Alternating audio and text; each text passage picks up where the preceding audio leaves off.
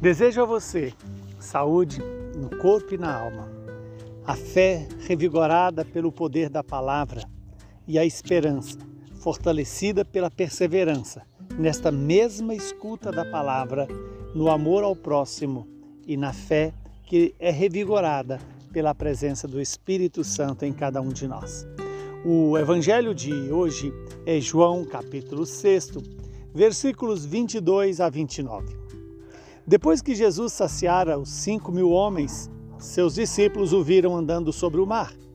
No dia seguinte, a multidão que tinha ficado do outro lado do mar constatou que havia só uma barca e que Jesus não tinha subido para ela com os discípulos, mas que eles tinham partido sozinhos. Entretanto, tinha chegado outras barcas de Tiberíades, perto do lugar onde tinham comido o pão depois de o Senhor ter dado graças. Quando a multidão viu que Jesus não estava ali, nem os seus discípulos, subiram às barcas e foram à procura de Jesus em Cafarnaum. Quando o encontraram, no outro lado do mar, perguntaram-lhe: Rabi, quando chegaste aqui?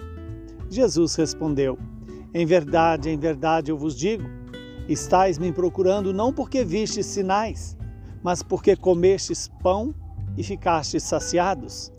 Esforçai-vos não pelo alimento que se perde, mas pelo alimento que permanece até a vida eterna, e que o Filho do Homem vos dará, pois este é quem o Pai marcou com o seu selo.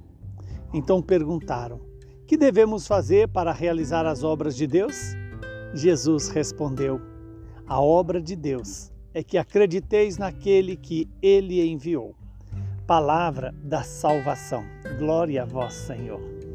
Que esta palavra se cumpra na minha e na sua vida. Que ela realize em nós aquilo que ela está nos anunciando.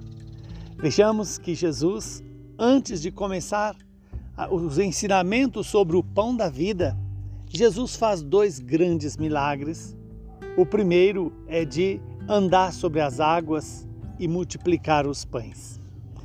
Jesus, quando multiplica os pães, ele se mostra primeiro é, como o Deus da vida, o Deus de quem a vida vem e de e quem é capaz de sustentar a vida. O amor do Pai, revelado em Jesus, é a expressão máxima do alimento que nós precisamos. Do amor que vem de Deus, do amor que nos leva a Deus e Jesus andando sobre as águas mostra que Jesus está acima da lei natural. Sabemos que o homem foi criado para andar na terra, e quando Jesus anda sobre as águas, significa que Jesus está acima da morte e acima da vida. Ele é a fonte da vida e é nele que a morte vai ser destruída. Então, Jesus é, é questionado pelos, pela multidão como que ele havia chegado ali. E aí Jesus, de uma maneira bastante dura, é verdade, mas muito amorosa, quando ele as pessoas questionam e Jesus responde: né? Em verdade, em verdade, eu vos digo, estáis me procurando não porque vistes sinais, mas porque comestes pão e ficastes saciado. Esforçai-vos pelo alimento é, que permanece para a vida eterna, que nos gera na vida eterna. Lembremos que quando Jesus dá o pão que alimenta o corpo, Jesus primeiro quer que nos alimentemos do pão que alimenta a alma. E é Ele mesmo. Jesus é o pão da vida. Jesus é o alimento que nos conduz à vida eterna. E Ele continua esclarecendo para mim e para você quando eles perguntam para Jesus, né? É, o que devemos fazer para realizar as obras de Deus? E as obras de Deus, fala o próprio Jesus, é que eu e você acreditemos naquele que o Pai enviou. Acreditar significa ter uma fé experienciada no amor, no amor que vem de Deus, nesse amor que regenera em nós a imagem e semelhança de Deus.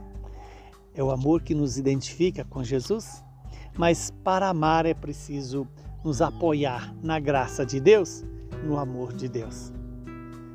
Que hoje o Senhor nos dê essa graça de primeiro buscar o alimento que nos gera para a vida eterna. E esse alimento passa pela fé. A fé que é dom de Deus, mas é também a decisão da nossa vontade, a decisão da nossa inteligência. Não se pode pensar em ter uma fé verdadeira se não for, primeiro, fruto da graça e da generosidade de Deus, segundo, da é, aceitação da que essência do homem a verdade, que é Deus. Que o Deus Todo-Poderoso nos abençoe, nos santifique, nos livre do mal e nos faça perseverar até o dia do Senhor. Abençoe-nos o Deus que é Pai, Filho e Espírito Santo.